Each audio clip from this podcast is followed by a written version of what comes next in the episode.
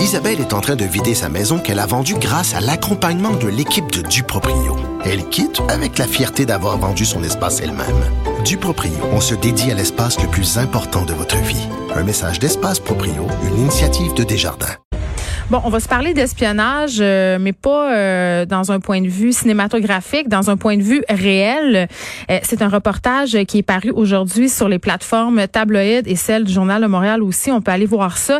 Des Chinois qui vivent au Canada et qui se disent espionnés à Montréal. Donc, vous avez bien entendu, là, se disent littéralement traqués et suivis par la Chine. J'en parle avec Alexis Magnaval, qui est journaliste. Bonjour, Alexis. Bonjour.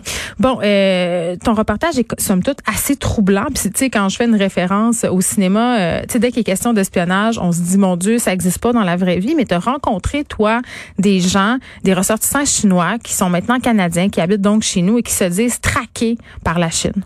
Mais exactement. Et troublant, tu l'as dit, c'est vraiment le mot à toutes ces anecdotes hein, qui, qui, se recoupent un petit peu.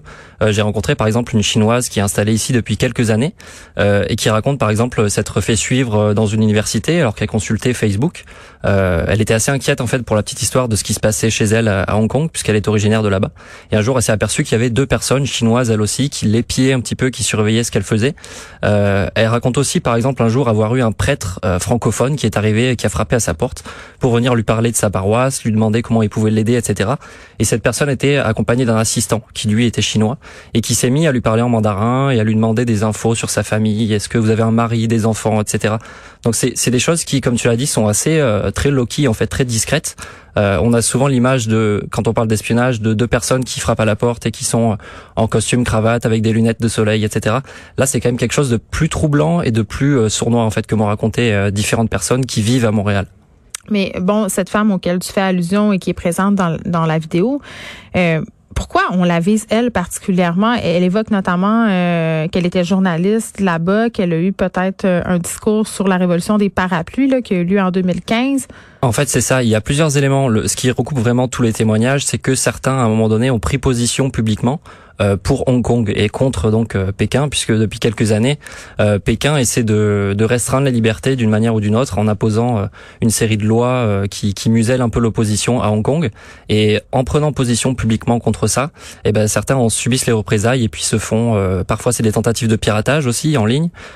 parfois, c'est de manière beaucoup plus frontale. On tente de les prendre en photo.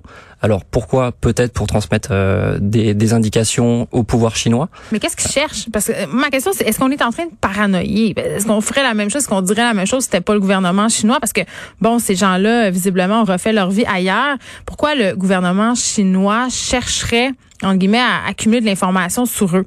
Alors, ce que m'ont expliqué certains experts, c'est qu'il y a des profils particuliers qui sont euh, recherchés. Euh, en l'occurrence, une ex-journaliste, c'est très intéressant parce que même si elle n'était pas journaliste politique, par exemple, elle aurait pu avoir des contacts avec des chercheurs, des enseignants ou autres. Euh, ça peut être des entrepreneurs aussi. On sait que l'intelligence artificielle, par exemple, c'est un domaine qui est qui est très intéressant. des ex-journalistes, des ex-diplomates, des choses comme ça, des professeurs d'université aussi, c'est des gens qui sont particulièrement ciblés de ce que m'ont dit des, des spécialistes de la Chine pour toute l'information en fait qui, qui, qui peuvent avoir euh. Parce que la chaîne est très euh, soucieuse de son image euh, et ce que je comprends aussi, c'est que le gouvernement fait du chantage aussi aux expatriés pour qu'ils espionnent d'autres personnes. Exactement. En fait, au centre de ça, euh, il y a une loi qui a été passée en 2017 euh, en Chine qui oblige les ressortissants chinois à transmettre de l'information aux autorités euh, si on leur demande. Donc les autorités, ça peut être par exemple des ambassades ou des consulats, mm. euh, mais ils n'ont pas le choix en fait. Euh, et tout ça s'appuie aussi sur un système de crédit social euh, en Chine, c'est-à-dire que en fait les, les, citoyens sont plus ou moins un peu comme dans la série Black Mirror. ils sont notés en fonction de leur performance citoyenne. Exactement. Et ce qui leur permet après d'accéder, de demander un crédit, d'acheter une maison, etc.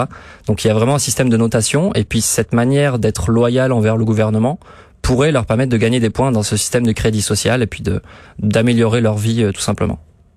C'est incroyable. Tu sais, pour vrai, et la Chine qui a le droit de citer sur la scène internationale et nous, au niveau des gouvernements, on est toujours un peu à tâtons parce qu'on a peur de cette superpuissance-là.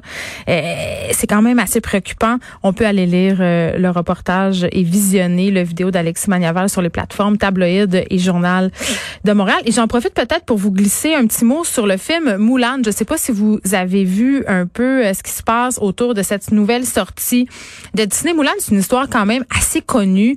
Euh, ça raconte l'histoire, c'est une légende chinoise. En fait, ça raconte l'histoire d'une jeune femme qui se déguise en homme pour partir à la guerre à la place de son père. Et là, euh, bon, si vous êtes vieux comme moi, vous avez vu le comique de Disney, La Princesse Moulin. Puis moi, je l'aimais, La Princesse Moulin, parce que c'est une histoire un peu de, de girl power, c'est féministe. Euh, j'aimais ça, mais là, on dirait, euh, là, Disney a décidé de, comme bien, dans bien des cas, de faire le film en vrai. Là, il y a eu le Roi Lion, là, maintenant, ils font Moulin.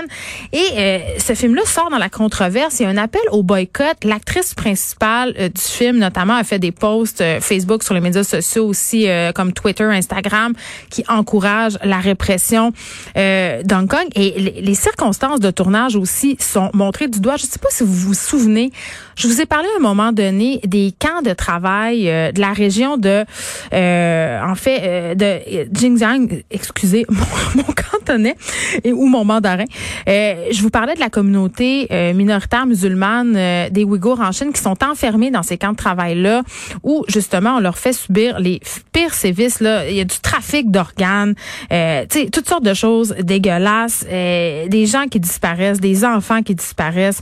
Euh, ce sont vraiment des camps euh, je vais pas dire camp de concentration, mais on pourrait quand même le dire là. quand on parle de détention massive, de disparition, de travail forcé, de stérilisation forcée, euh, d'anéantissement euh, de patrimoine culturel, on n'est pas loin euh, des camps nazis. Mais toujours est-il que euh, au niveau du tournage du film, c'était tourné euh, pas loin de certains de ces camps-là et les, les personnes qui travaillaient sur le film n'avaient pas le droit de s'aventurer trop loin vu que le tournage était très proche de cette de ces camps-là, de cette région-là.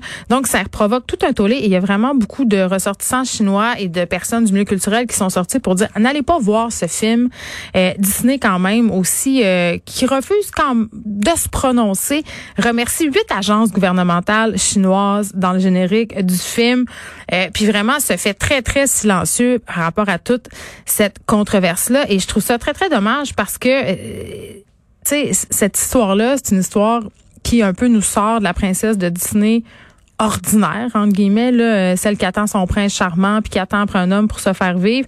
Et là bon on a toute cette histoire euh, dégueulasse autour du film euh, Moulin donc il s'en passe des choses pas très catholiques au niveau de la Chine et sont, sont toujours toujours en train de se défiler puis de pas parler puis de rien dire puis ils font rien de mal. Puis pendant ce temps-là nous faut s'arranger avec tout ça